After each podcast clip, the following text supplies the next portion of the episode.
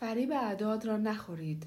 آنها فقط از تعداد حرف می‌زنند و این محدودیت بزرگی است. فرض کنید صد خوک و یک آدم دارید. اعداد فقط می‌گویند که نسبت آنها صد به یک است و بس. اعداد گول می‌زنند. آنها نمی‌توانند از قدرت اقلیت چیزی بگویند. بخش اول قسمت 6 اقلیت خلاق. امروزه ایالات متحده را به عنوان تحول در حال سقوط توصیف می کنند.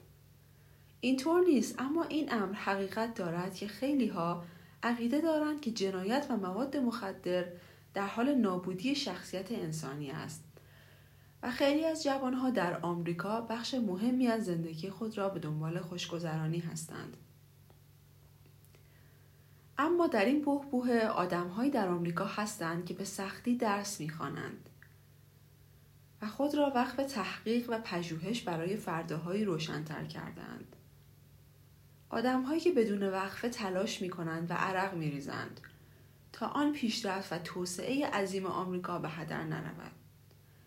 فکر می کنم همین گروه جامعه بزرگ آمریکا را به پیش خواهند برد. ما نباید فریب اعداد را بخوریم چون آنها فقط از تعداد حرف می‌زنند. محدودیت اعداد همین است. مثلا اگر شما مزرعه با یکصد خوک و یک آدم داشته باشید اعداد فقط می‌گویند که نسبت آنها صد به یک است. بنابراین اعداد می‌توانند گول بزنند. آنها از قدرت اقلیت حرفی به میان نمیآورند.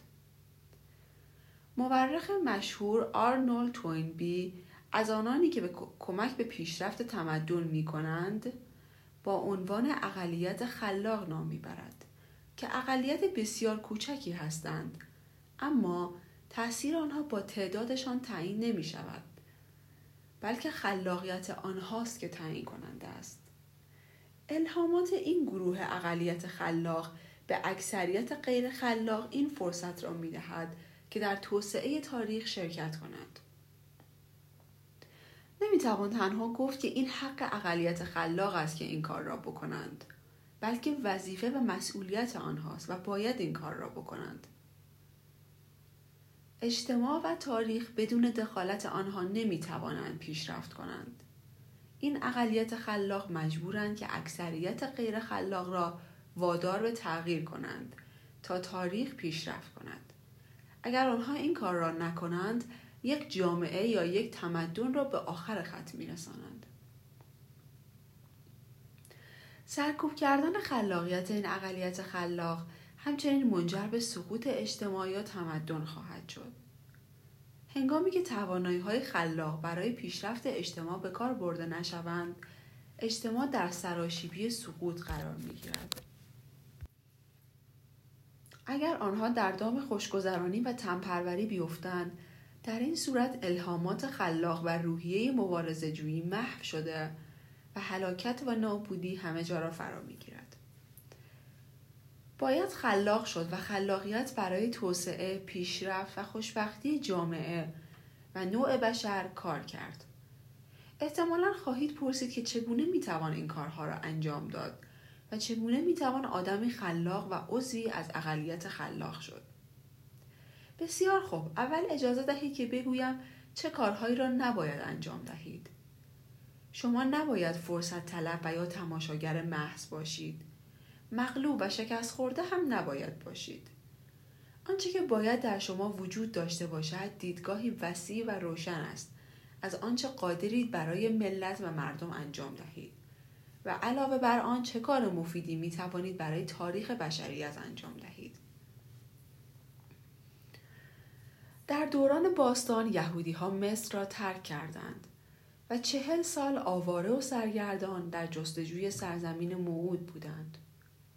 مقصد آنان سرزمین کنعان بود که خداوند به آن برکت و نعمت فراوان داده بود. اما آن سرزمین قبلا اشغال شده بود. بنابراین یهودی ها گروه دوازده نفری را به آنجا اعزام کردند تا موقعیت و وضعیت موجود کنعانی ها را بررسی کنند. وقتی این گروه از مأموریت خود مراجعه کردند ده نفر آنها سری به علامت منفی بالا بردند و گفتند که امکان ندارد این سرزمین را تصرف کرد ساکنین این سرزمین از یهودی ها بودند و قلعه های بزرگ و عظیمی داشتند. آن ده نفر معتقد بودند که به هیچ وجه امکان پیروزی در یک جنگ با کنعانی ها وجود ندارد.